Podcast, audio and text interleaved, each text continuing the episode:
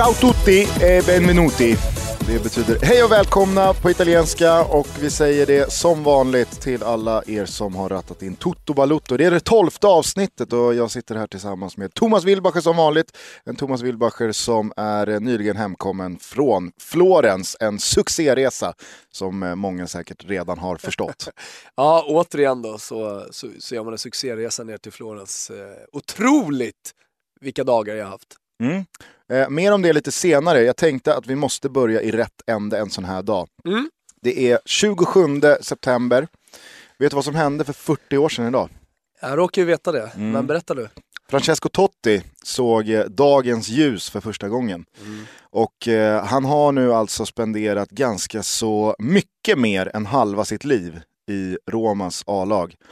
Eh, I helgen så fick han ju då kröna födelsedagen, inte då med eh, en vinst, eller inte ens poäng, men likväl sitt 250 mål i eh, Serie A. Troligt. Stärker sin position som den näst mesta målskytten mm. genom tiderna. Och eh, nej, det, det är faktiskt eh, svårt att ta in att han är 40 år gammal.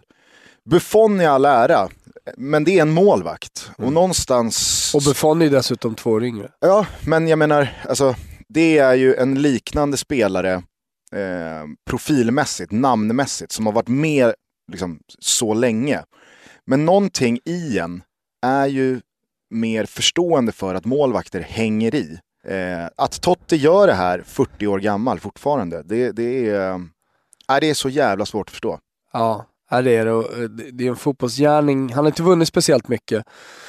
Och eh, det är väl egentligen det som är det stora då, att han har stannat kvar i Roma trots att, för det ska man veta, eh, det har funnits bud från stora klubbar och han hade absolut kunnat gå till, till ett världslag som, som prenumererar på titlar. Den klassiska liksom, kryddan till just det här argumentet är väl att eh, Real Madrid och presidenten Florentino Perez skickade i 6-7 års tid en Real Madrid-tröja med nummer 10 på ryggen mm. varje julafton till Totti. Exakt.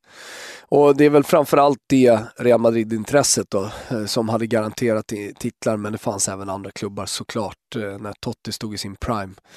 Så var han ju faktiskt, eh, eller faktiskt, men han var ju en av de absolut bästa. Han är ju en unik spelare också.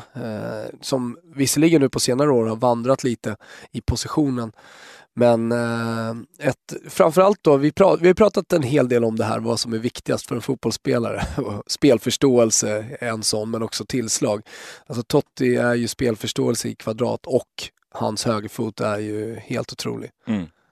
Jag, först, jag, jag, förstår eh, precis vad du menar när du säger att han inte har vunnit speciellt mycket. För då, då tittar man ju bara på konkreta titlar. Och där står han ju ganska så svag i konkurrensen med andra stora spelare. Ja. Men jag tycker att man i dessa tider av själlöshet eh, och money talks och det ena med det tredje ska bredda det där uttrycket hur mycket man har vunnit. För att jag tycker att Francesco Totti, till skillnad från egentligen alla andra, mm. har vunnit någonting oerhört mycket större än titlar med den karriären han har haft. Absolut. Han har ju berett väg och visat, även här på liksom 10-talet.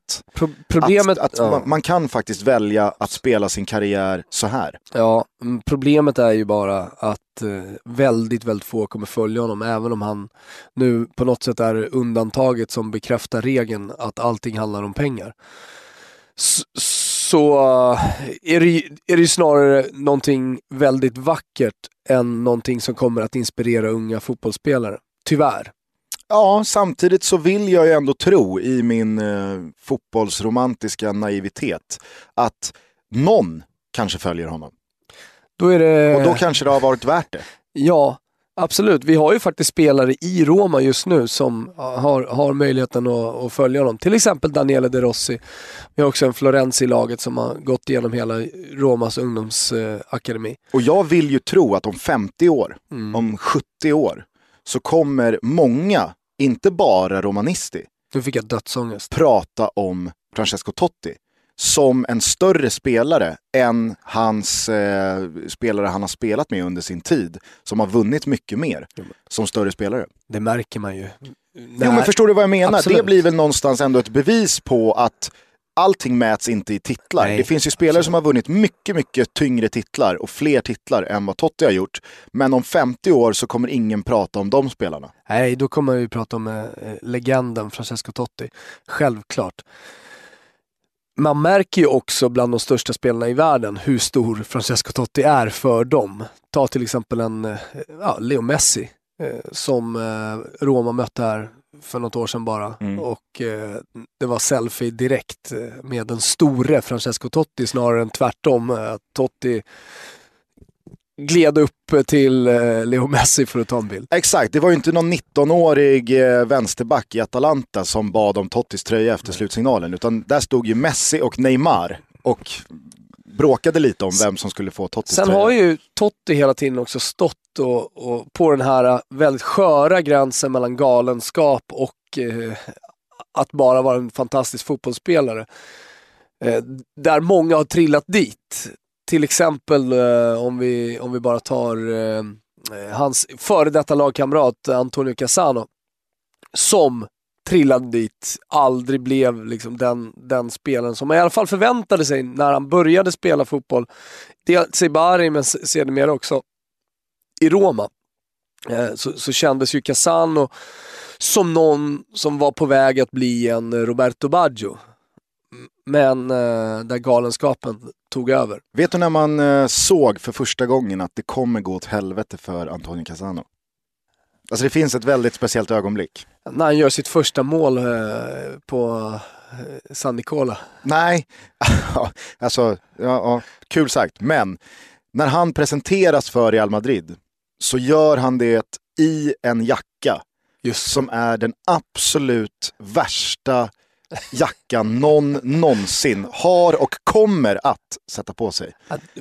Du får beskriva den lite, så lägger vi ut den i hashtag Ja, den kommer komma in i, i, i hashtaggen. Alltså det, det är en... Nu har någon redan lagt in den. Ja, absolut. För det första så har han en, en, en look som påminner om eh, en, en så här, ifall det hade funnits en John Bon Jovi lookalike-tävling Ja. så hade Casano kommit åtta i den. Faktiskt. Inte sämst, men absolut inte spot on. Nej.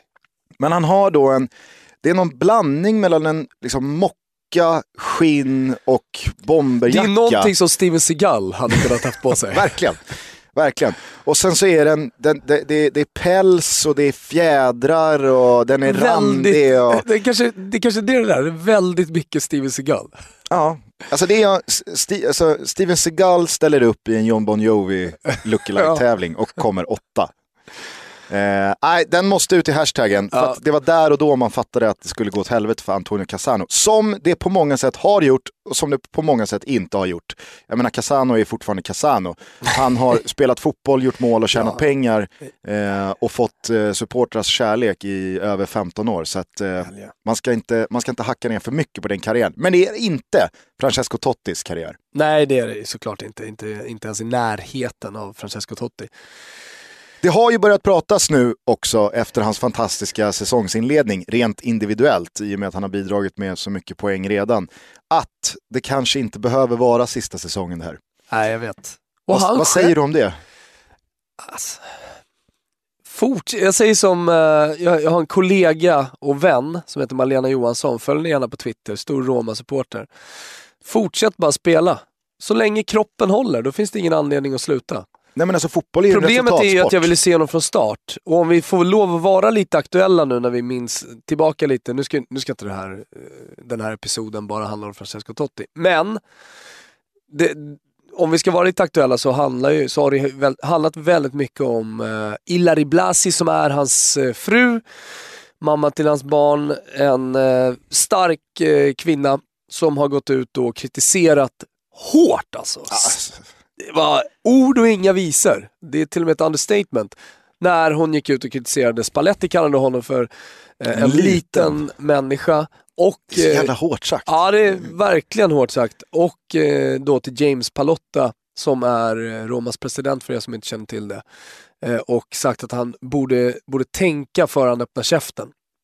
Så, eh, tunga ord till två stycken eh, ganska tunga personer inom, inom Roma. Och, men jag ställer mig i alla fall på Illaris eh, sida här. Alltså, ge, ge Totti den speltiden han förtjänar. Och inte bara för att det här är någon jävla avskedsturné, utan för att han förtjänar för att han är bättre än sina konkurrenter om, om, om platsen. Ilari Blasi, eller Ilari Totti heter hon väl? Ilari Blasi heter hon. Hon, hon, eh, jag, jag, tror att hon bytte namn när de gifte sig. Aha, nej, alltså... Men att hon fortfarande har, har levt vidare som Ilari Blasi för att hon är Ilari Blasi. okay. eh, skitsamma. Hon... Ilari Totti före detta Blasi, för att använda Facebook-språk. Exakt. Hon har ju landat bättre än Dimitri Seluk, Yahya Tourés agent, som har gått ut i ett liknande krig här ja. gentemot Pep Guardiola och Manchester City. Så mycket kan man ju säga. Ja, så kan man, så kan man lugnt säga. Nej, men, eh, från Toto Balutto, eh, stort jävla grattis till eh, Erpupone. Francesco Totti för en fantastisk karriär som jag i alla fall inte hoppas ta slut på många, många, många, många år. Jag hoppas att vi får anledning att prata om Francesco Totti, fotbollsspelaren, mer gånger. Jag tror att eh, Francesco Tottis eftermäle kommer alldeles oavsett hur det här slutar, bli fenomenalt. Någon annans eftermäle som det svajar ordentligt kring i dagarna, det är ju Englands förbundskapten Sam Allardyce. Han är ju på väg att skaffa sig en, eh, en renommé som inte är speciellt trevlig. Jag tror att han har skaffat sig den redan. Jo, men det här blir ju, eh, det här blir ju den klassiska droppen som fick bägaren att rinna över. Nu är han inte bara svaja resultat, utan nu är han även på papper och svart på vitt mm. en girig idiot. Låt oss säga att den ytspänningen fick ett helt vattenfall på sig när, eh, var det The Telegraph eller var det The Guardian? Det var The Telegraph. Ja gick ut med uppgifterna, eller uppgifterna, nu, alla, nu när alla, vad sa du? De publicerade en video så det är svårt att komma kring. Ja, det är väldigt svårt att, att komma ifrån också. Ja, men recap alla, vad som har hänt här. Ja, väldigt kort recap så, så är det ju två stycken journalister då från The Telegraph som har uh, uppgett sig på klassiskt uh, engelskt journalistvis uh, för att vara två asiatiska investerare och eh, pratat med Big Sam Allardyce om möjligheterna då att investera i fotboll och eh, fått råd och tips från, eh, från honom. Nu sitter vi här, det är morgon. Jag landade, jag satt igår klockan halv tre i bilen på parkeringen på Rönningevägen och tog upp telefonen och såg att eh, Olof Lund då hade, eh, var en av de första som hade twittrat. Noah Bachner följde med och skrev en krönika om ämnet. Så att eh, ja, med tanke på hur mycket medieutrymme det har fått så är nog alla med på exakt vad som har hänt. Alltså, men, men, men de pratar ju om allt från tredjepartsägande, hur man kan tjäna pengar, komma runt eh, det här till eh, Roy Hodgsons liksom, talfel. Mm. Där, han hånar sin eh, företrädare. Ja men precis, initialt så eh, ska ju det här samtalet ha handlat om eh, rådgivning och ja. vägledning i hur man kringgår tredjepartsägande, någonting som inte är okej längre. Och där har ju Sam Allardyce då suttit och varit väldigt frispråkig och väldigt hjälpsam. Han var ju i eh, det här klistret för tio år sedan. Eh, I liknande härver med eh, ja, skära emellan på spelaraffärer och hans son tror jag var med som agent och så vidare. Men då, då fanns det liksom inte tillräckligt på fötterna för att kunna fälla honom. Men han har ju levt lite med den, med den eh, skuggan över sig. Mm. Nu så kommer det ju här sluta på ett sätt och det kommer ju sluta med att Sam Allardyce ganska så snart inte längre är engelsk förbundskapten. I alla fall om man ska tro alla då eh, ja. kolumnister och ja. eh, krönikörer och de, ja, är, de är bättre. Det hade varit väldigt konstigt om man får sitta kvar efter det här. Exakt, för att under det här samtalet då, som såklart då videofilmas så glappar han ju om det ena och det andra. Han kritiserar FA och han hånar Roy Hodgson som ja. sagt. Och, äh, han är både burdus, han är jävligt klumpig och det känns... Vet du vad han är? Nej. Han är plump. Ja, han är plump. han är verkligen plump. Och då ska man komma ihåg, precis som jag inledde här, att hade Sam Allardyce varit en tränare som, eh, alltså, som en alkemist, allt han har tagit i har blivit till guld.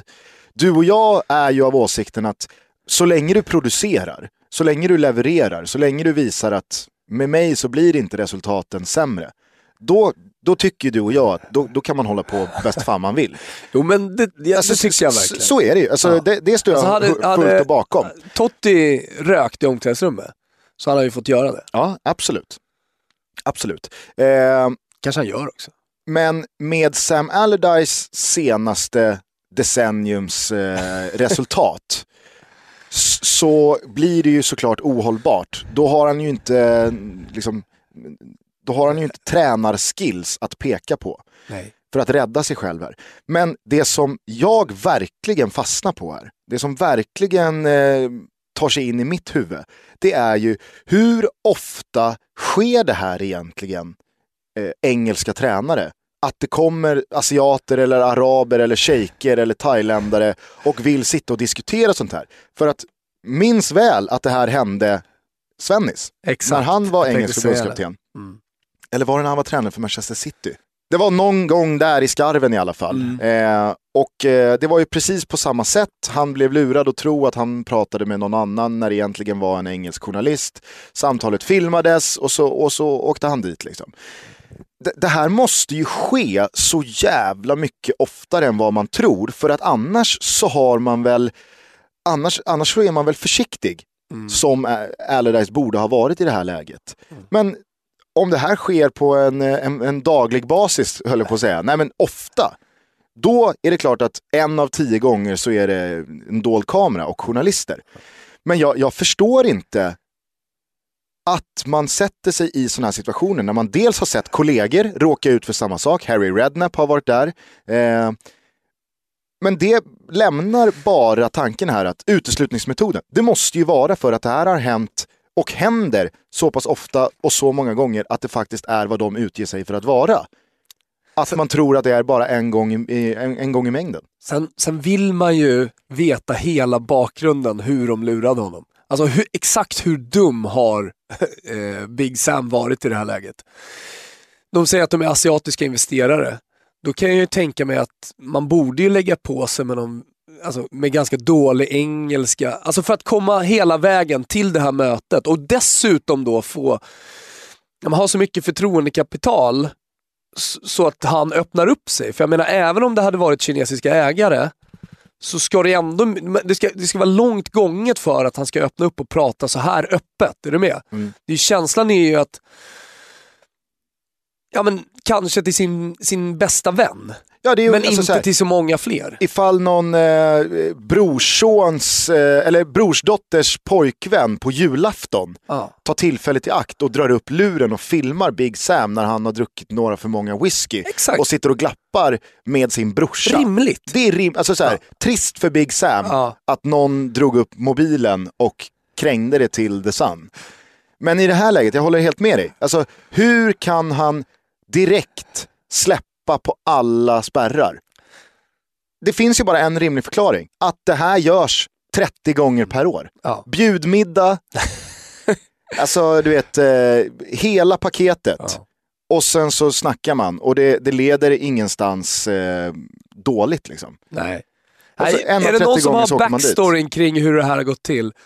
Gärna, gärna. Hashtag Toto. Ja, och så tycker jag att vi faktiskt ska rekommendera Noah Bachners eh, krönika kring det här. Ja, jag har bara skriven. läst eh, första tredjedelen. Ja, men den var väldigt bra skriven jag tyckte han hade en, Tydligen så var det inte tillräckligt bra för att jag fortsatte. Nej, jag skojar bara. Jag hann inte. ja, men på, lite si, på lite Simon Bank-maner Mhm. så hade han en, eh, en så paradox, eller en, ett vanligt uttryck med en twist som höll en i handen genom hela texten. Det tyckte jag var snyggt.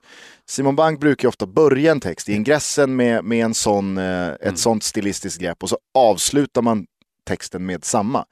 Och då hade Noah i, det här, eh, i den här krönikan eh, ställt sig frågan, eller skrivit så här, man brukar fråga sig vart ska det här sluta? Men den här gången måste vi faktiskt fråga oss, var har det här egentligen börjat? Ja. Och det, tyckte jag var, det tyckte jag var bra, för det här kommer säkert sluta i stora rubriker. Ja, och, du eh, vet av- ju engelska pressen Absolut, men jag tycker att Noah sätter fingret på slaktar det. honom nu.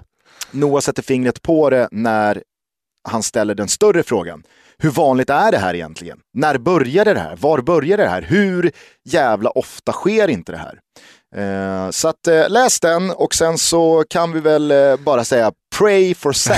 Ja, känner med honom nu. Har vi kanske en tredje Sam in i Toto Balutto-värmen? Det har vi, det har vi ju Vi nu har ju utrikeskorrespondentens brorsa, Ja. Sam. Och sen så har vi Gaziantepspors eh, maskotörn som har fått namnet Sam. Här har vi ju ett, en tredje Sam som tar sig in i Toto-värmen. Och vet du vad vi gör då? Nej. Nej, vi rullar igång vignetten. Nu tar vi oss till eh, Turkiet. Tjena Danne, Janne här. Har du Sams nummer?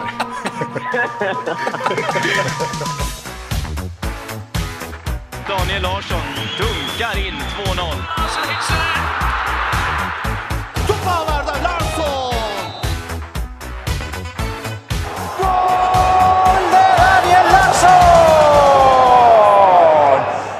Oui. Har vi nått eh, Super Leagues hetaste anfallare? Nej. Nej.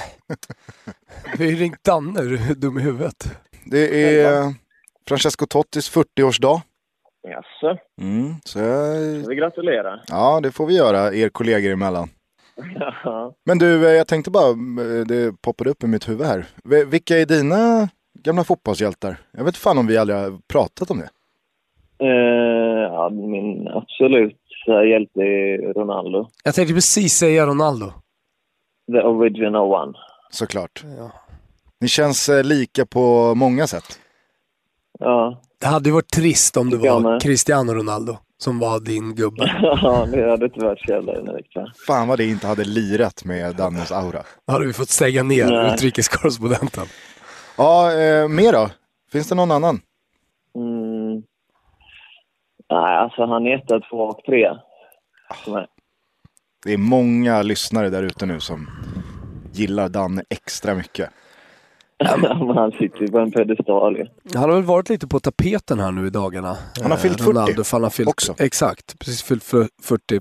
Eh, och då har man ju minns honom och det har varit mycket YouTube-klipp och giffar och sånt där från hans eh, karriär. Otroligt hur jävla bra han var alltså. För Ja. annars så minns man ju spelare, typ Maradona, var en annan typ av tid när Maradona ändå kom upp. Det var en annan typ av fotboll, det var inte lika rappt. eh, Men eh, när man ser Ronaldo spela så inser man ju att han hade ju slaktat alla lag idag också. Ja, men han, han var väl den första spelaren som ser ut som, som spelet är idag, tycker jag. Exakt. Alltså han tog det till en ny nivå lite. Mm. Ja men verkligen, det, jag, En tycker annan du, nivå. jag tycker du sätter fingret på det. Vi har ju pratat i tidigare avsnitt här om gamla nummer nio-spelare som knappt kunde göra 20 på fötterna men var riktigt bra på ett och två avslut i boxen. Men sen var det inga större Mm. fotbollsspelare. Jag tycker du är helt rätt där med att Ronaldo kanske bröt ny mark och såg ut som fotbollen såg ut idag. Han var före sin tid. Precis så. När, Tyvärr la han av före sin tid också. Ja. fast å andra sidan så kände man väl att när han la av så var det också slut. Jo, jo, men jag menar att han fick ju inte, han fick inte göra allt det som man kunde göra. Nej. Framförallt så vann ju Ronaldo mycket mindre än vad man tror. Mm. Han Han vann han inte vunnit Champions League. Nej. Han kom väl till Real Madrid när de precis hade lyft bucklan. Mm. 2002 där. Jag kommer fortfarande ihåg när han debuterade. Började Ronaldo. han ju bli plufsig liksom. Mm. Nej, men jag kommer fortfarande ihåg när Ronaldo eh, debuterade för Real Madrid i någon hemmamatch på Bernabéu. Kan ha varit mot så här Las Palmas eller eh, Alaves. Och de vann med 5-2. Han kom Fan, in verkar komma ihåg det bra. Ja. Ja, verkligen. Mot Las Palmas eller Alaves eller... ja, men det var något var det en något match sånt jag såg eller var det någonting helt annat? Fan, jag kanske låg och drömde bara. Var det då jag var i Kenya? Med Ken Ring? Ja, det kanske det var. Det blev 5-2, han kom in och gjorde två mål direkt och det var bara liksom en saga som fortsatte skrivas. Nej men eh, alltså absolut så fick han ju lägga av väldigt tidigt och det är väl därför eh, det känns som så oerhört länge sedan han spelade trots att han bara är 40. Eh, det, Mm. det, det känns helt surrealistiskt att Ronaldo, likt då hans eh, ålderman Totti, skulle spela fotboll idag. Ja, det känns jävligt långt borta. Det är två olika torson. Totti och Ronaldo idag. Det är lite som du och Danne, Gustav. Ja, det, det är nog Danne, det kan vi ju berätta skillnad. för lyssnarna. Det kanske man skulle kunna få en bild på, men det är ett riktigt, riktigt bra sexpack. Räcker sex? Är det åtta? Ja, minst. Äsch, sluta. Det är som ett jävla schackbräde över hela... Nej, hörru du, eh, ta oss igenom eh, matchen i förrgår. Ni mötte Fenerbahce på bortaplan. Vi pratade lite innan den, du och jag, och vi var väl ganska överens om att eh, det skulle bli jobbigt. Men eh, ni stod för en jävla fin prestation.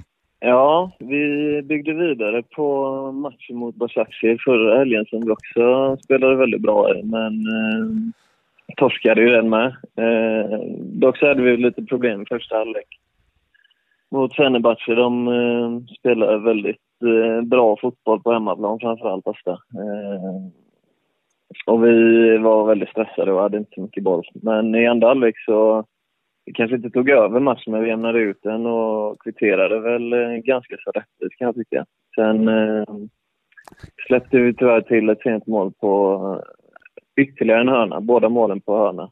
Eh, vilket känns väldigt onödigt och jobbigt. Eh, men vi gjorde en bra match och stod starka mot dem, så det är väl lite hopp inför framtiden om inte annat. Du, eh, din egen insats då? Var du, var du nära lökpåsen? Nej, det kan jag inte påstå. Det var rätt eh, chanslös på det sättet. Eh, tyvärr. Ja, där, mycket, där skiljer vi oss ju. mycket springa hemåt också. Men eh, vad fan, vi kämpar på. Ja. Det är lite annorlunda. Jag, jag, jag var lite vassare då i helgen. Visste du att jag spelade borta match också? Tuff sådan. I Florens eller? Jajamän vet du.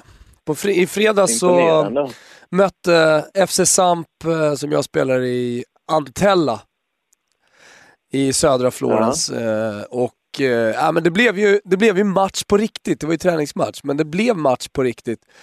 För de hade ett par gubbar i laget som var riktigt hetsiga. Eh, Så jag som lagkapten fick ju kliva in till och med i första halvlek och, och bryta lite småjidder. Sen är det ju såhär Danne, att det står ju 4-4. Jag springer omkring där med träningsverk. Eh, Det är i den 75 minuten. Jag, jag och Gusten har ju börjat köra med PT, har du hört det? Ja, alltså, det två jag dagar innan så har ju John slaktat våra ben. Så när jag kommer till flygplatsen på morgonen, det här är på fredag, vi åker på fredag, matchen på fredag. Så skakar ju folk bara på huvudet och säger alltså i det där skicket så spelar du ingen match ikväll. Ändå får man igång de där buggarna, så i 75 minuten, vad gör man då? Jo, då bryter man en slarvig italiensk gipskatt, lirar fram till Olle som rundar målvakten, så dyker man upp där mitt i slottet och får bollen tillbaka, sätter 5-4, rycker tröjan, kulsprutan till publiken. ah, det var stor jävla moment. Det var inget schackbräde där inte. Du, det var inget schackbräde. Det, det ska gudarna veta alltså. Ja, äh, men eh, då leder väl du då i er interna målliga Jag gör ju det. mellan dig och Danne. Jag gör ju det. Men jag funderar på att sluta spela fotboll nu. Det sätt att gå ut på, tänker jag. Ja. Framförallt så är det ett Ja, det målsnitt på klart. 1,0. Fråga bara, den här örnen Sam, eller falken eller Mm. kråka eller vad han är. När ska han flyga? Har du hört något mer? Nej, alltså, han sitter fortfarande där ute. Eh, de slänger fram köttfärs till honom. Köttfärs? Eh, ja, Jaha, rå. rå... Ja, Jag vet inte om det är någon favoritmat hos, eh, ja vad det nu är för ras. Men flygfrän. eh, ja, han, eh, han rör sig inte i fläcken alltså. Vi måste ta reda på vad han gör där. Ja, jag, kan, ju- alltså, jag kan försöka undersöka det lite Ja, men gör det. Om det Försök. finns intresse. Ja, det, ja, intresset finns absolut. Du kanske Men kan... det är ju eh, samtidigt, det är klart man är nöjd där. Alltså, det finns inget att klaga på. Serverat. köttfärs slipper flyga runt och jaga sitta möss. på Får hänga klubblokalen och, och käka köttfärs. Exakt. Nej men vad fan, eh, tryck igång eh, videoknappen och filma när du eh, pratar med Sam. ja, men det ska jag göra. kan ju bli en viral succé. Vad händer i veckan? Kollar du eh, Champions League och eh, ser till så att eh, ställningarna hålls ute i Europa? Givetvis ska jag hålla extra öga på de turkiska klubbarna som vanligt. Och sen även FCK. Just det, just det. Möter Klubb Brygge hemma Mm. ikväll. Vad är, vad är det för tillställning? Klubb Brygge FCK? Är det Champions League. cupvinnarcupen? Ja, det är Champions League. Okej. Det är Man Champions kan League. tro det, men det är ett gratiskort för FCK att komma, komma in i ett slutspel. Ja, Faktiskt. de har fått en riktigt eh, bra start i den där gruppen efter krysset. På Känner du Ja, några i FCK? också. Eh, ja, jo, det gör jag väl lite grann. Några du har kontakt med? Inga som jag, som jag pratar dagligen med, men... Men jag menar, alla såg väl dig eh, göra rent hus i Esbjerg för ett och ett halvt år sedan. ja. Måste vara oerhört respekterad i Danmark. Svenskarna som är där kanske. Nej, jag, jag är helt övertygad om att hela super, superligan, det finns eh, stor respekt för Esbjergs gamla nummer 35. Vad väntar, eh, vad väntar härnäst för Gaziantepspor? Bursaspor hemma. Oj, trevligt. Gustav Svenssons gamla lag. Jaha, precis. Har du några svenskbekantingar kvar där? Är det som spelar där nu? Ja. Nej. Men det är... Deras eh, profiler är väl eh, Thomas Sivok, Ah, ja, ja, ja. Den gamla klassikern. gamla tjecken. Mm. Ja. Han är nog lagkapten nu tror jag till och med. Alltså, du, hör- hörde du vår diskussion om spelare man har glömt bort? Mm, nej. Som fortfarande spelar. Turkiska ligan, är ju, eh, turkiska ligan är ju en riktig gottepåse där. Hittar man många gamla Ja. klassiker. Definitivt. Som Jag vet fortfarande... vem Alanyaspor har signat eh, nu va? Sista dagarna. Nej? Wagner Löv. Är det sant? Det är klass. Har han fortfarande sina blå rastaflätor? Nej, de är nog inte blåa. Nej, inte blåa är de inte, såklart. Det var ett tag sedan. Men jag, han hade nog rasta i första matchen tror jag. Vad har han rakat av sig. vad har Alanyaspor för eh, färger? Eh, de har väl typ orangeaktigt. Ja, innan oktober är slut så har ju Wagner Love orange Men bara kort, Wagner Love, startade inte han säsongen i Monaco? Nej, han Ja, avslutade säsongen i, i Monaco. Sen, vadå, sen var han free agent. Nej, jag vet inte. De eh, sista dagarna på fönstret så signade de upp honom i alla fall. Men eh, vi ska komma ihåg att han eh, 2015 gjorde 14 baljer för Corinthians. Bara en sån sak. Han flyger fortfarande. Han har det i sig. Ja. Precis som den gamle Så man Ronaldo. kollar på den här karriären så vet man ju att det är cashen som har sökt hela tiden. Wagner Love ja. Ja, ja. Först är det CSKA Moskva, Shandong Luneng, Corinthians då tillbaka, landar lite och sen så Monaco och nu Turkiet. På free agent. Googlar du upp det där eller hade du det i huvudet? Nej, det sitter på i huvudet. Nummer 99, Alanyaspor. Men du... Eh, Frenetiskt om du skulle gissa på en lön som Wagner Love, free agent, skulle få i Alanyaspor. Ska vi inte gissa på en lön bara? Vad tror vi att han har där? Ja, vad, vad kan vi ha? Kan han ha en... Kanske han har 10 Eh. miljoner netto på en säsong. Kronor? Ja, en miljon ja, euro. Det är nog ganska... Ja, en miljon euro Eller pratar vi, är det kanske underkant? Nej, det tror jag inte. De är nykomna också, så de har nog inte Nej. extrema pengar att röra sig med. Men det var nog en bra gissning. Ja, en mille i månaden.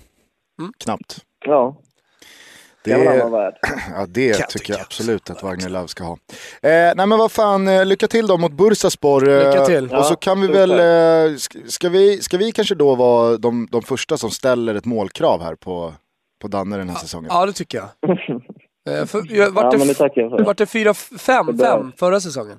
Ja, fem ja. Ja, Det är dags nu. Det faktiskt. är dags nu. Det är dags nu. Målkrav Sök mot det- Bursaspor. Jobba inte så mycket hemåt. Utan Nej. liksom, fiska någon Jag gång. ska fuska. Tänk Ja. Wilbacher. På Det brukar vara ganska dåligt råd Ja, så här års. verkligen. Ta i det rådet med tång. Mm. Hörru, vi hörs då. Ja, det Tja. Ska vi bara ta oss tillbaka ytterligare lite till eh, din helg i eh, Florens? Ja, det kan vi väl göra. Den började ju på bästa sätt, precis som vi pratade med Danne här. Det finns inte så, mycket mer att säga om det där, förutom att det förmodligen var min lyckligaste fotbollsstund sen eh, Gotia Cup eh, när jag var 12 år och, och avgjorde mot Gais med, med, med tre mål. Ja, Det är få spelare som under sin aktiva karriär känner att det här är piken. Det blir inte större än så här. Nej. Vi såg ju dock i somras ett sånt ögonblick ske när Eder avgjorde EM-finalen. Han måste ju där och då ha vetat att jag kommer aldrig toppa det här. Det blir inte större än så här. Nej, exakt. Och så känner jag så att eh, det, det, kanske, det kanske bara helt enkelt eh, är så att man ska lägga ner nu. Just att få göra det i Florens också. Och folk tänker att det var en träningsmatch, det var en rolig match, men det blev en riktig match. Och ja, men Du förstår ju bara resultatet att det står 4-4. Och sen så tvingas man gå in för att en med krampkänning, Tolga, supergubbe för övrigt, eh, är kanske hundra gånger bättre än mig just nu och kan springa hur mycket som helst.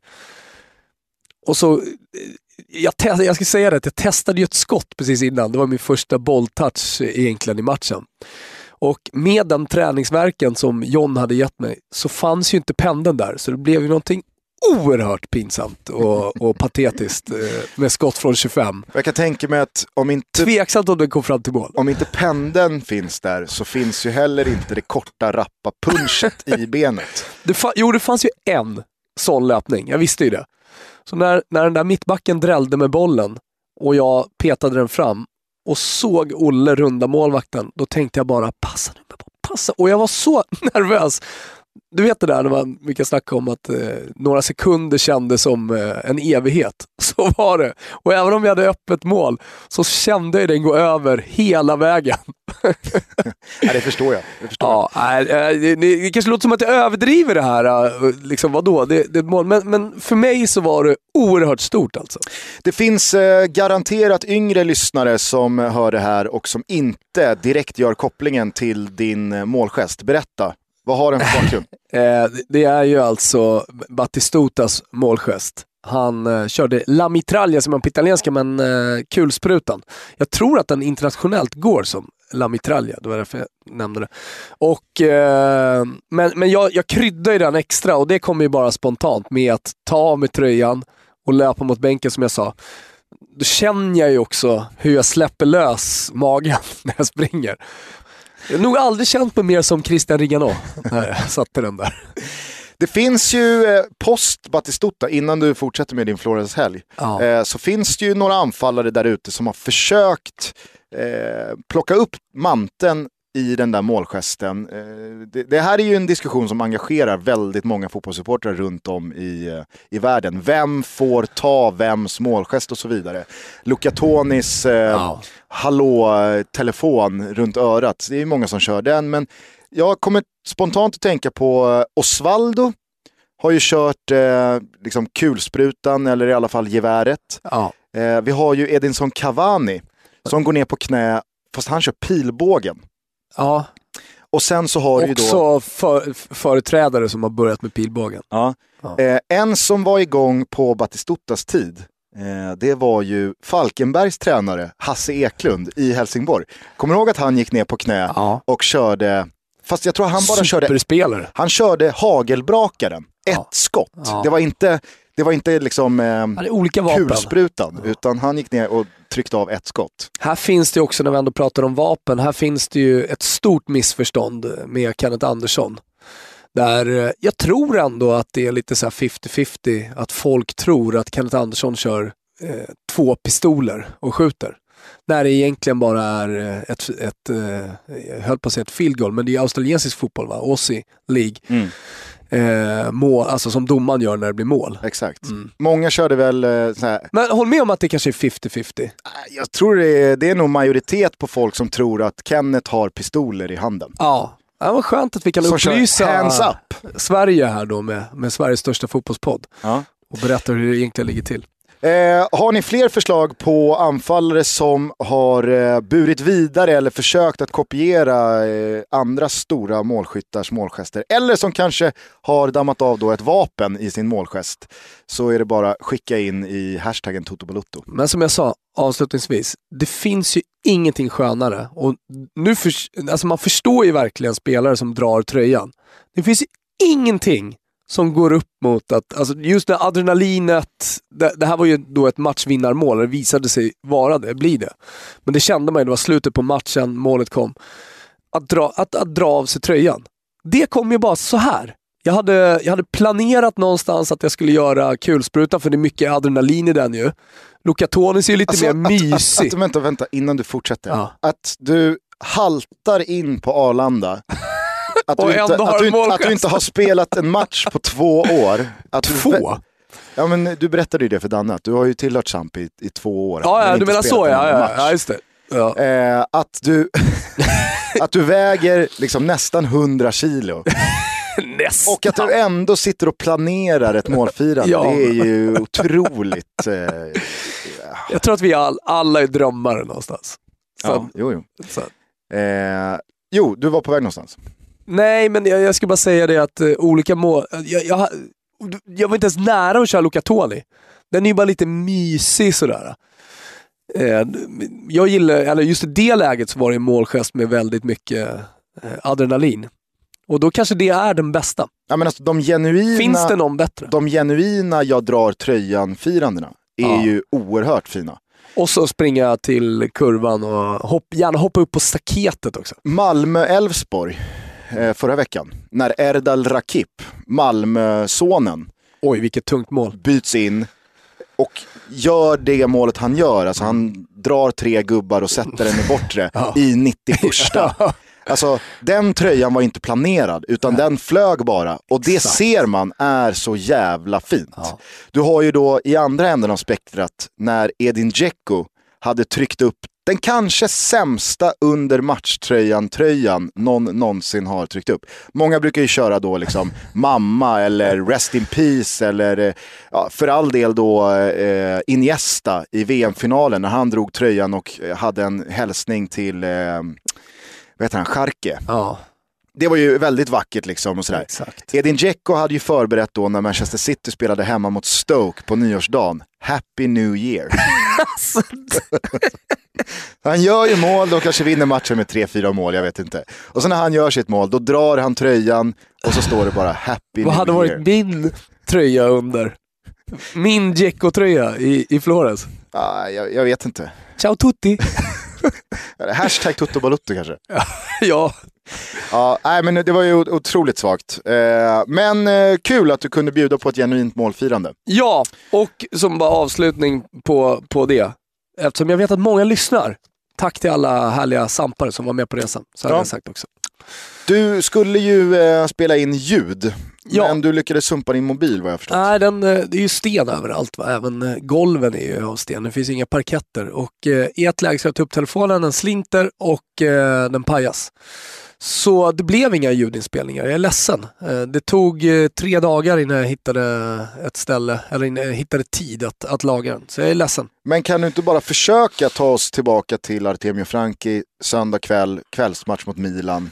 Jag tror att vi ska Det prata... finns säkert de som Ja. lyssnar på det här och hoppas på eh, någon slags Ja, jag eh, vet. resa tillbaka. Lite, lite besvikna får vi väl ändå göra dem då. För, för det finns inte så mycket att skriva hem om. Eh, Det, det var väldigt mycket där och då. Men det, det, man, det man kan säga är väl att det var ett stort antiklimax. Och det är därför det inte är speciellt så här jätteroligt att prata om heller. Med Ilicic som, som missar straff.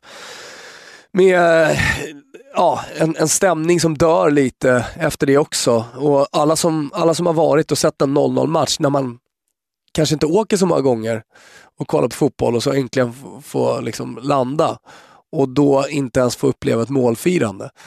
Det är ju mm, det är lite trist faktiskt. Men hellre, noll, Framförallt för alla som var där första gången. hellre att åka långt och se en 0-0 än att åka långt och se Dzeko dra tröjan och säga Happy New Year. Ja, mycket, mycket, mycket hellre. Jag vet inte hur mycket fokus eh, du lyckades ha på eh, fotboll utanför Italiens gränser under helgen. Men du såg, hoppas jag, Arsenals första halvlek mot Chelsea i lördagskväll. Eh, Ja, på en, en svag tregerlinja fram och tillbaka. Men jag är inläst på det och jag, jag har upplevt stunderna. Vi kan ju säga så här att tre omgångar in i Premier League, då var ju Antonio Conte den stora frälsaren. Chelseas match made in heaven och allting såg hur bra ut som helst. För Chelsea som eh, inte skulle spela Europaspel, de kunde fokusera helt och fullt på den inhemska. Eh, Hazard såg bra ut, Diego Costa såg bra ut, eh, där fanns eh, Courtois i mål, man hade Ivanovic, Cahill, Terry. Man hade stärkt upp eh, det defensiva mittfältet med N'Golo Kanté, Nemanja Matic bredvid. Man plockade in Batshuayi som fick en bra start, gjorde assist, gjorde mål. Alltså, allting flög på Stamford Bridge förutom Contes hår. Och gott så liksom. Ja. Eh, samtidigt då i andra änden eh, av stan så fick ju Arsenal en ganska knackig inledning. Som alltid numera ett ganska så utskrattat sommarfönster. Eh, man startade med en jävla massa skador. Det var Wenger out hit och det var liksom nu måste Gazidis agera dit. Eh, nu, efter den här matchen, för det ska man ju komma ihåg att Arsenal har, precis som eh, Arsenal alltid brukar göra när världens blickar riktas mot dem efter svaga resultat, så brukar ju de lyckas svara med sju, åtta raka segrar. Och nu är de ju inne på det spåret och jag tycker i den här första halvleken mot Chelsea så visar de verkligen att det är Chelsea som har en bit kvar upp till Arsenal snarare än tvärtom. För det var en överkörning som jag sällan trodde liksom Ja, fanns en på den här nivån. oväntad överkörning var Ja. det ju. ja men verkligen. Alltså, oddsen var relativt jämna. Eh, Chelsea hade i princip bästa laget på plan. Eh, de hade inte Champions League-match i veckan Nej. som stundande, som stundade. Det var ju lätt att halka dit på spelspåret på Chelsea den matchen. Absolut. Jag tror det var många som gjorde. Ja, men, eh, jag, jag tyckte verkligen att Arsenal satte ner foten och visade att det, det är inte vi som genomgår ett stålbad här. Och det är inte nödvändigtvis så att det är en fördel att byta tränare säsong efter säsong, så som Chelsea gör. För är det någonting som Antonio Conte hittills då, det samlade intrycket, har misslyckats med så är det ju försvarsspelet. Exakt. Och det är ju märkligt i sig. För om det var någonting som man alltid har satt tidigare så har det ju varit just försvarsspelet. Vi såg ju, inte minst då Italien här, men även Juventus vann ju många segrar med 1-0, eh, uddamålet, väldigt tajt bakåt. Eh, och det kanske säger en hel del också om just den trebackslinjen som man förfogade över både i landslaget och i, i Juventus. Att det kanske är så pass top notch eh, att man inte behöver vara superbra för att sätta det. Sen så finns det såklart väldigt mycket Antonio Conte i det också. Eh, eh, bara det att han skapar en trebackslinje av det materialet han, han har, för det hade han ju inte behövt göra. Han kom ju dit som en fyrbackslinjegubbe. Men eh, precis som du säger, här och nu, nu kom, liksom snacket nu är ju att det ska avsättas en enorm summa pengar för att styra upp försvaret. Alltså en, en hel renovering egentligen. Ja, samtidigt så började ju den redan i somras när man då plockade tillbaka David Luiz på sista dagen. Men Eh. det kändes ju lite desperat. Eh, Alltså Eller vä- verkligen. jättedesperat nu. Verkligen, men det var också så olikt att det skedde. För att det sker ju inte utan Contes tumme upp. Nej. Och jag vet faktiskt inte eh, vad som nu ska göras, för det är en ganska så lång bit kvar till januarifönstret öppnar. Terry, Ivanovic, Cahill och David Luiz har från bara för något år sedan gått från eh, liksom, Fort Knox till att känna som ja, det ena alternativet känns sämre än det andra. Faktiskt. Det är supermärkligt. Och den här skölden som man trodde skulle vara kanske Europas bästa innermittfält, Kanté, eh, Matic. De svajar ju så det, det sjunger om det. Men jag tycker inte att man ska bara prata om Chelseas svaga insats, utan verkligen lyfta Arsenals otroliga renässans här.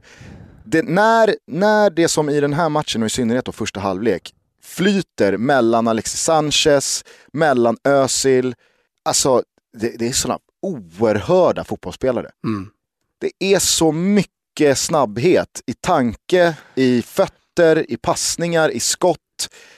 Ja, de är, det är otroligt när de får det att stämma. Mm. Och nu ser det ju ut som att, Ös, äh, att äh, Walcott faktiskt kanske kan få den här liksom, formtoppen han inte har haft på bra jävla länge här. Mm. Och det, det tycker man att han någonstans mellan skador och allt annat har gjort sig förtjänt. Eh, om man lite objektivt ser på hur hans karriär har utvecklats från det att han togs ut av Svennis tidigt i landslaget. Inte riktigt kunnat leva upp till den eh, stjärnstatusen eller liksom underbarnsstämpeln som, som man fick. Eh, Också, du pratade om, att, eh, om Francesco Totti tidigare, om att man, man visar att det hela tiden är möjligt. Eh, någonting som vi faktiskt har återkommit till en hel del här i Toto Balotto också när vi pratar om andra fotbollsspelare. Men, men, men eh, att, att han också då visar folk att eh, det, det, det går att komma tillbaka. Så jag undrar honom det. Och Arsenal i stort, eh, de inledde ju den här säsongen som sagt väldigt mycket skadade, i synnerhet i backlinjen. Nu har man börjat få tillbaks egentligen samtliga gubbar. Längst bak står Peter Cech, jag tycker Granit Xhaka har kommit igång. Eh, du har Coquelin som visar att han är den där skölden som Matic och Kanté försöker och vill vara. Så att, jag vet inte. Den där kvitteringen också borta mot PSG i eh, Champions Leagues första omgång tycker jag blev lite vändpunkter för Lite Arsenal. mental vändpunkt, eh, självförtroende-boost som man verkligen behövde komma in i den här säsongen med. Ja, och det känns som att Arsenal nu kan vara inne på ett spår som är väldigt, väldigt positivt för dem. Eh, I en ganska lång tid framöver. Eh, så Snart att, eh, är vi där igen vet du. ja, snart och är vi där Wenger. och frågar varför inte Wenger liksom kliver av skutan här nu. Nej, men eh, varning för Arsenal. Varning för Arsenal. Tänk dig om Arsène Wenger skulle gå och vinna Premier League i år. Efter allt surr, alla titellösa säsonger och visa att han också har det Ja, eh, det vore ju fortfarande. Kanske... han Då, tränar Totti. skulle det bli 2000-talets tyngsta revansch? Ja, det skulle det faktiskt bli. Eller stod, eh, i och för sig det fanns inte riktigt samma, det fanns ju inte samma typ av kritik gentemot Ranieri innan han plockade Leicester.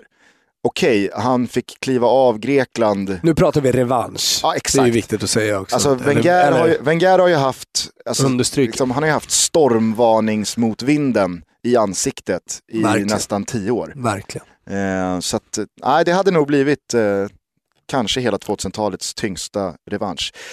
På tal om Eders ögonblick där när han avgjorde EM-finalen och borde ha känt att det kommer inte bli större än så här. Borde inte Ranieri ha känt så också? Jo. Eller Wes Morgan, Jo. när de lyfte Premier League-bucklan i våras. Jo. Det kommer aldrig bli större än så här. Nej. Där finns det också förslag man kan skicka in i hashtaggen TotoBalutto. Det är ju roligt att följa hashtaggen Toto som nu har börjat leva sitt eget liv och som är som en, eh, ja, men en mötesplats skulle man kunna säga och en, eh, en källa till eh, information. Jävligt rolig fotbollsinformation. För nu när jag varit borta, och eh, det blir ju ändå så när man är sådär på en resa tillsammans med, med en grupp, att man blir, i alla fall för mig, lite mer frånvarande då från fotbollen. Eh, som är van att sitta, som, som vi snackade om, med, med hela helgerna då framför, framför tvn. Nu blir man lite mer normal, man ser de matcher som man, som man hinner. Och att då uppdatera sig på saker som händer via Toto Balotto-hashtaggen är fantastiskt. Det här säger jag inte bara för att eh, liksom, vi är eh, idémakare, höll jag på att säga. Vi, vi har skapat den. Men, men, Upphovsmän. ja, men det, har varit, jä- det har varit grymt alltså. Ja, men det kom ju som du säger väldigt liksom, rolig information. Och inte Ja. rolig som i ha ha ha. Utan det, det finns spaningar, det är liksom, någon har upptäckt att en spelare spelar i det där laget. Till exempel då på ämnet vi pratade om i senaste avsnittet med spelare man har glömt bort och som fortfarande spelar. Ja. Så var det någon då som skickade in, jaha, där gjorde Rafael van der Vaart sitt första mål för Mittjylland. Otroligt. Ja. Eh, så att, nej men eh, fortsätt, eh, fortsätt göra det ni gör i hashtaggen TotoBalutto, det är vi väldigt glada för. Jag skulle egentligen till det här avsnittet velat ha pratat om West Ham och eh, det raset som Slaven Bilic håller på med där borta. Allt går ju åt helvete för West Ham just nu. Men jag känner att vi måste bort från Premier League och eh, London för det här avsnittet. Vi kommer tillbaka. Och istället så tänkte jag bara snabbt eh, ta dig tillbaka till den allsvenska måndagen som, av, eh, som spelades igår när du satt på ett flyg hem från Italien. Ja. Det är ju en tid just nu i den allsvenska toppen som är otroligt, otroligt spännande. Malmö har tagit två tunga segrar, men det är ju, eh, alltså, sällan har ju passat bättre att damma av den gamla fina ordet pyrrusseger. För nu har man ju fått skador på absoluta keyspelare, Marcus Rosenberg, Christiansen, eh, Arnason. Du har avstängningar, eh, Wolf Eikrem är borta. Alltså det, du vet, Och så adderar du till Men de eh, tar att sina Kjartansson- Ja, exakt. Ja, och Kjartansson har lämnat. Men man har tagit sina poäng då i matcherna mot Elfsborg eh, och eh, senast då i Skånederbyt mot Helsingborg i söndags. Och i och med Norrköpings förlust igår mot Djurgården, en fullt rättvis sådan. Jävlar vad imponerad jag blev av att Djurgården kunde samla ny kraft efter den derbysmällen, åka till eh, Östgötaporten och verkligen, ja, fullt förtjänt ta tre poäng. Jag såg att det var mycket straffsurr också. Ja, alltså det var det ju. Men samtidigt så tror jag att, om vi säger så här, nio av tio domare blåser ju en straff åt Norrköping i läge 1-2. Men jag tror samtidigt att sex av tio domare dömer 1-0 Djurgården. Eh, efter 3-4 minuter. När då Langer blir avblåst eh, och Djurgården trycker in en hörna i inledningen. Så att jag ska inte damma av det trötta uttrycket att det jämnar ut sig. Utan det var isolerade situationer som man absolut kan diskutera. Och eh, Norrköping ska ju definitivt ha en straff i ställning Mm. 1-2. Då hade det förmodligen inte slutat med tre poäng för Djurgården.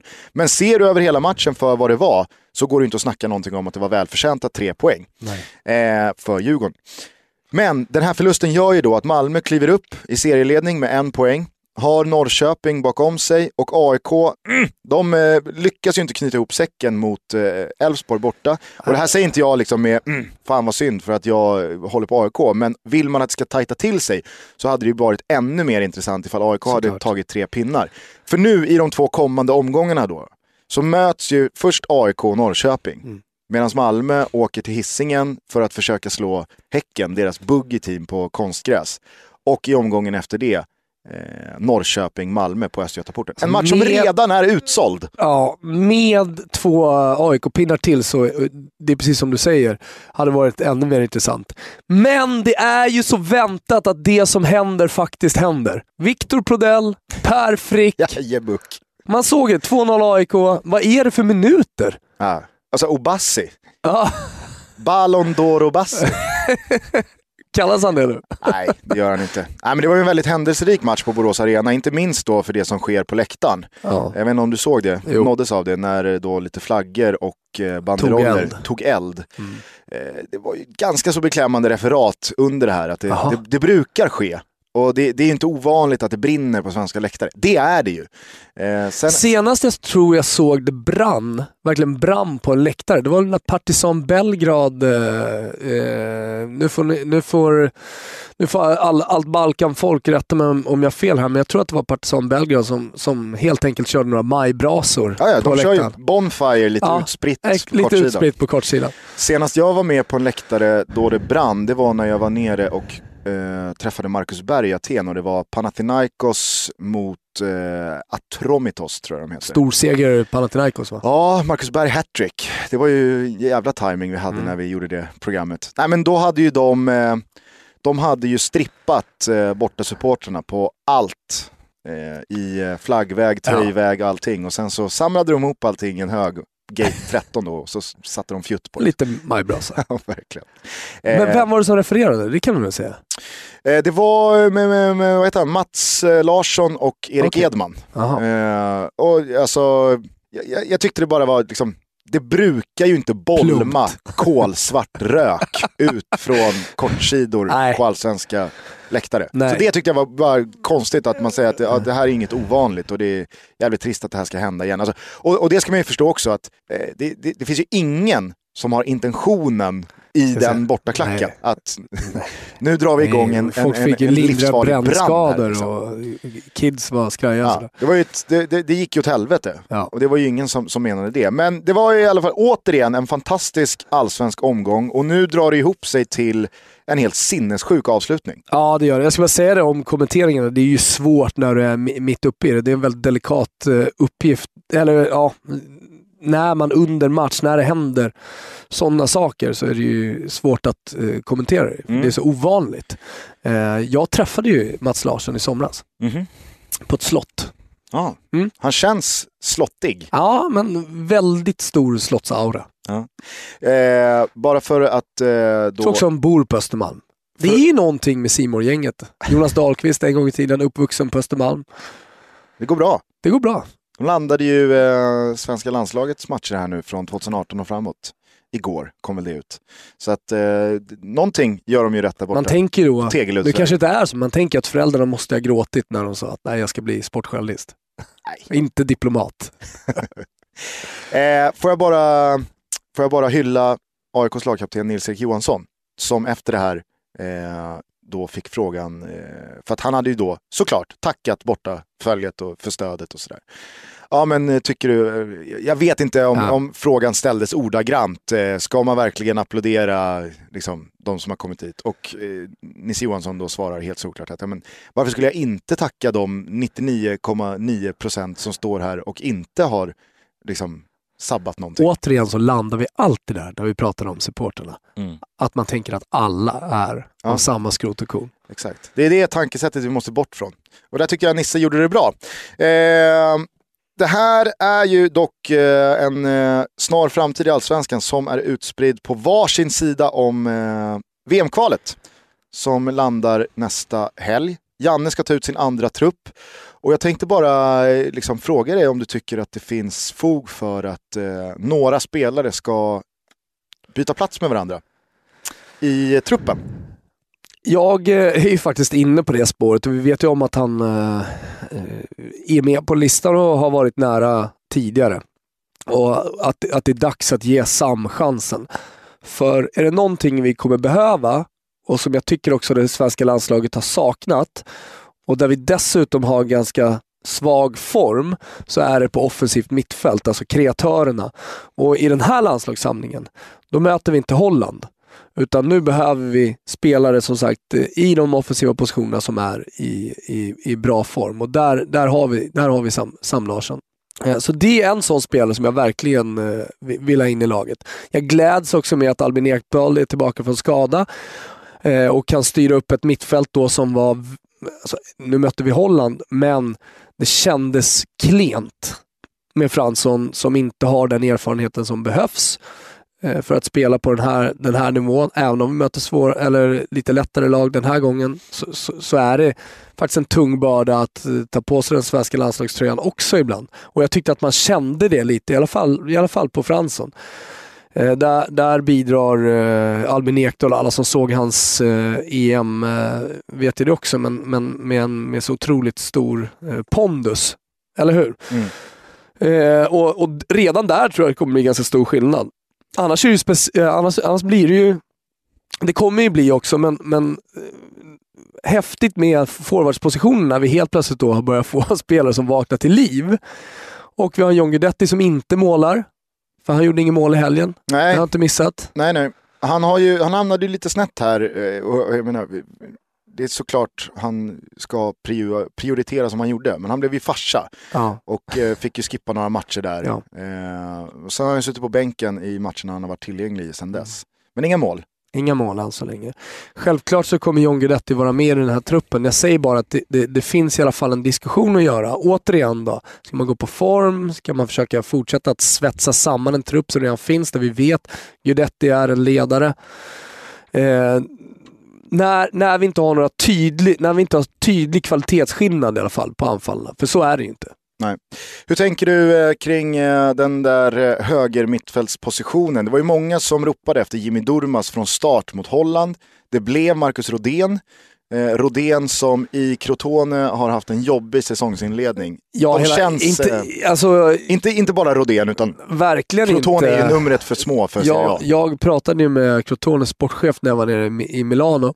Då hade han visserligen bara spelat två matcher, men då, då hade faktiskt eh, Marcus imponerat i säsongsinledningen. Han spelas på centralt mittfält där, han är en krigare. Eh, och, och nu senaste helgen så kom han in i 3-0 underläge. Nu har det varit taj- anledningen att han vilade är för att han är en spelare som river och sliter väldigt mycket och eh, det helt enkelt har varit eh, tätt med matchande. Eh, Utan han, han, är, han är helt klart startspelare i Crotone, men han ska absolut inte spelas på en kant. Och inte när vi, när vi ska föra spelet och vinna matcherna. Är du med? Och Jimmy Durmas han kommer ju fullpumpad med självförtroende i i och med att han avgjorde mot PSG där i i Svårt att se att Jimmy Durmaz inte spe- spelar från start. Ja. Eh, Prodell då? Alltså, jag vet att vi, vi garvar lite åt Victor Prodell, alltså, men jag garvar inte. Jag, jag, som, jag, som jag sagt tidigare, jag gillar spelartypen, nummer 9-spelartypen och eh, är det någon position som eh, verkligen kräver självförtroende så är det ju just anfallspositionen.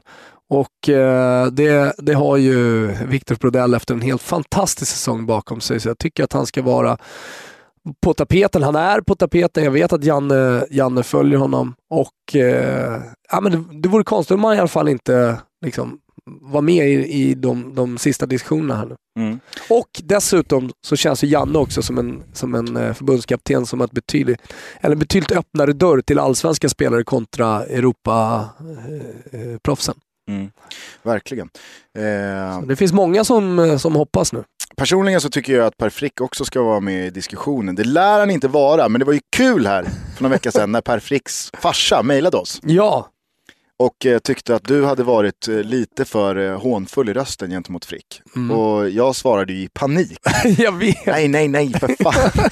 alltså det här, du vet jag skickade ju iväg Ja, var, skärmdumpar på tweets genom Jag åren vet. som jag du fick bokstavligen panik Ja, jag fick alltså. panik när Per Fricks pappa greppar tangentbordet och mejlar. Jag såg att han skrev det med glimten i ögat. Ja. Men... Jag tar men, inga fångar här. Nej, du, ing, du lämnade ingenting åt slumpen.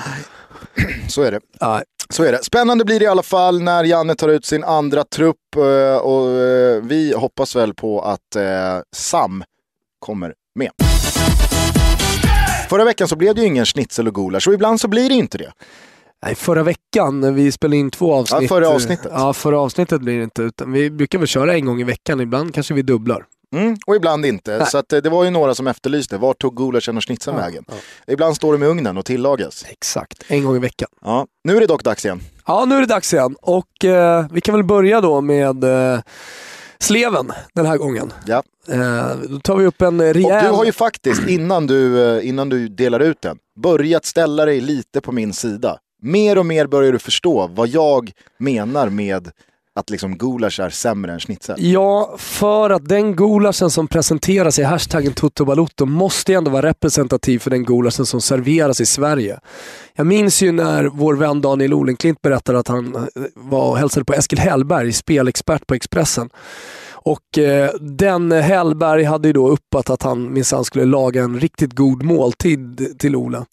Han kommer ner till grottan i Halmstad där han bor och eh, vad presenteras? Jo, Felix eh, gulaschsoppa uppvärmd på spisen. Kanske i mikron, jag vet inte. Det förtäljer inte historien. Eh, så redan där då så borde vi kanske ha, ha förstått. Men det som nu visas upp eh, på hashtag Toto Balotto, det är ju skrämmande. Mm. Och överlag så äter folk alldeles, alldeles för dåligt. Eh, där ute. Och, mm, jag som är uppvuxen på min mammas gulasch, som ett recept från min farmor, ha, har ju svårt liksom att, eh, att ta in det här. Men jag fattar vad du menar. Men vet du, det det är ju sleven nu som Ja. man åker på. Och gulaschsleven, jag vet inte riktigt var vi sätter den, kanske i nacken då, på Serge Aurier den här veckan. Ja, kan inte du dra bakgrunden med Serge, Serge Aurier kort? Eh, han, eh, Ja, men det var ju kul att vi nämnde honom i senaste avsnittet här för att eh, var du som uppmärksammade. han, eh, han satt ju med en polare i våras och rökte vattenpipa och hissade ett Vad periskop. var det i den eh, vattenpipan? Det förtäljer ju inte historien. Eh, men det är väl klart att man har sina misstankar även där. Eh, periskopet hissades i alla fall och han eh, gav ju eh, liksom Ja. svidande kritik åt både PSG men framförallt tränaren Laurent Blanc. Han blev avstängd av klubben och det, det kändes ju där och då som att de måste ju fimpa Aurier här. Eh, han kan ju inte vara kvar i klubben efter det här. Men han togs till nåder efter några månader och gick alltså in i den här säsongen som en av deras frontmän när tröjorna skulle presenteras. Det är ju alltid liksom en liten hint om att man står högt i kurs. Eh, men nu då i helgen så kom det fram att han är dömd till två månaders fängelse för ett brott, en brottsrubricering i Frankrike som eh, kan översättas till våld mot tjänsteman. Exakt. Eh, nu lär det ju inte det här bli något fängelse. Han kommer inte se insidan av en cell. Samhällstjänst. Samhällstjänst, kanske någon typ av fotboja, jag vet inte. Eh, lite böter och sådär. Alldeles oavsett så är ju Serge Aurier tillbaka där han var för ett halvår sedan. Har vi några spelare som har lirat eh, med fotboja? På hyfsad nivå ändå. Jag vet inte. Men, Kanske vi kan få hjälp med det då? eh, nej men eh, alltså, det är ju ibland så att man gillar spelare som är lite struliga. Att man gillar spelare som eh, liksom, tar sig friheter och kör sitt race. Men det här går ju inte att gilla. Alltså Serge Aurier visar ju här att han är ju dum. Ja. Det här är en korkad spelare. Han får en chans till efter att ha gjort bort sig hela vägen. ja. Och, vad tar, och, och hur hedrar han den? Det här var ju inte någonting han gjorde för två veckor sedan. Utan det här gör han alltså i maj, bara några veckor efter han ska ha tagits tillbaka till nåder av PSG. Då sätter han sig i den här situationen igen. Det är ju idiotiskt. Ja, eh, Thug Life, eh, Serge Aurier, han får en gulaschslev. Innan du, eh, innan du ger dig på att banka ut snitsen, Ja. såg du det som någon hade skickat in på tal om att det kommer rolig information i hashtaggen Toto Balutto? Att det var en italiensk målvakt som hade gripits av polis efter att han hade släppt in sitt 34 mål i en match. Ja, vad var det? Jag, alltså, jag förstod det som att målvakten var så dålig att polisen grep honom. Och det här var ju någon liksom, Om du förstod det så, då kör vi på det. det var ju någon italiensk liksom, typ korpenliknande, eh, korpenliknande sammanhang. Du, kort innan snitsen, vet du vad som är klassiskt när man, när man reser i grupp i Italien med svenskar? Nej. Det är, när man, nu var ju vi ute på vingårdar, vi besökte väldigt många vackra platser. Och eh, det, det finns en grej, jag, jag som har organiserat över hundra resor eh, och jobbat med det sådär. Det finns en grej som alla alltid säger, när det är som finast och när det är som bäst och när det är som vackrast. Vet du vad det är? Nej. Här skulle man kunna bo. Ja, det, Kommer alltid. ja verkligen. Här, här skulle man kunna bli gammal. Men Kör, exakt, ja, men då, då har man tagit sig till. Här skulle man kunna bo. Mm. Ehm, snitsen då, den bankar vi ut och Bra serverar. Ja, jag tycker ändå, Matigt. tycker ändå, ja, matigt och fint. Du, eh, ja, men vi, vi bankar ut den och eh, serverar den så som den bör med eh, kartoffelsallad. Och eh, vi, jag ger den faktiskt till en engelsman eh, och han heter Joe Hart. Han gör ju numera, eftersom jag kommer från Italien så blir det en liten koppling dit igen här. Men han gör ju numera allt då för att eh, anpassas till det italienska samhället. Han har ju redan då setts på podiet prata italienska. Ner. Och det, det, det är ju den sämsta italienska som någonsin har pratat. Så här måste ju alltså Joe Hart egentligen ha bättre rådgivare. Fast Men- samtidigt jo, men han är det får ju svårt att inte älska ambitionen. Exakt, och det är ambitionen jag snackar om här. För har man inga ambitioner, ja men då kan man lika gärna gräva ner sig. Och så nu har han då dragit en tweet. Jag menar, det är ju hur enkelt som helst för honom att få den här översatt korrekt. Men eh, Joe Hart har, eh, har ju misslyckats helt. Ja. Jag vet inte om du har sett det, men han skriver så Jag här. har bara då. sett presskonferensen när han pratar. Ja, för er som inte kan italienska så är det ju bland det sämsta man har hört någonsin. Men vi gillar ambitionen och vi gillar också ambitionen i tweeten här. Scusi, parlo inglese. Uh, been here two weeks now and I'm really enjoying it. Learning new life and football skills every day. Vad är det för football skills han lär sig? Ja, han kanske känner att den italienska målvaktsskolan är ett snäpp upp från den engelska. Ja. Two clean sheets but a crazy game last night. Looking forward to Sunday. Ja, inte jättesvårt att översätta, eller hur? Och Nej, kolla. det, det borde väl Borde gå. till och med funka på... Nej, men han har kört i Google Translate, förmodligen. Då, då, då skriver han då ordagrant. Clean sheets kan du inte översätta. Nej. Crazy game last night. Game kan ju eh, översättas till ett spel. Så han skriver det jag sa innan, lite dåligt. Sen säger han två stycken rena lakan. Men ett galet spel igår natt. Och eh, i, I det här fallet när man säger spel så får man ju verkligen tankarna, så som man läser på italienska, till någon form av grisig sexakt. Ja, eller liksom att han redan har plockat upp eh, liksom eh, skomesse-genen i den Ja. italienska fotbollen. ja, kan, nej, men man, men, Jävlar vad jag cashade in på den här matchen. nej, men alltså, tankarna går till en grisig sexakt, men nu har vi två stycken rena lakan i alla fall. Vi gillar ambitionen Joe Hart. Fortsätt eh, att eh, twittra på italienska, det är, eller Facebook eller vad fan det nu är. Annars brukar väl Zlatan ofta omnämnas som liksom, eh, en o, alltså okej ambition, men pratar otroligt dålig då. Grammatiskt. Franska, spanska, eh, italienskan satte han ju till slut helt okej. Även Ja, fast- ja. alltså Alltså, italienskan är ju hans språk av de latinska. Men franskan, det var ju, eh, alltså, Han körde ju mycket italienska alltså, under hela Ja. PSG-tiden. men, men i PSG så körde han ju då liksom, ici, ici är Paris. Ja. Fast han kunde inte ens säga det. Men det, det räckte ju för att liksom hela Stade de France skulle, liksom, eller Parc des Princes skulle jubla. Mm. Eh, men det var ju det var en svag franska. Så var det. Hörni, eh, vi ska börja runda av. Vi gör det. Vi har ett thug life att leva, Gusten. Ja, verkligen. Jag ska upp till Härjedalen och plocka kantareller. Du hör ju själv. Trying to catch me riding dirty alltså. Ja. Eh, jag tycker att ni ska följa oss på både Twitter och Instagram. Vi börjar närma oss 2000 följare på Instagram. Kul också Välkomna. att så många engagerar sig i SIG-kampen. Eh, I eh, matchen som avgörs idag så tycker jag mig se att eh, Jack Wilshere spöar eh, Ashley Cole med stora Framf- siffror. Framförallt så är det ju då eh, en viss stil på rökning som spöar en annan stil. Ja. Alltså den här, den här klassiska joint eh, eh, med två fingrar mot eh, cigg i mungipan. Lite vilda västern. exakt. Ja. Man tänker väldigt mycket Clint Eastwood när man ser den.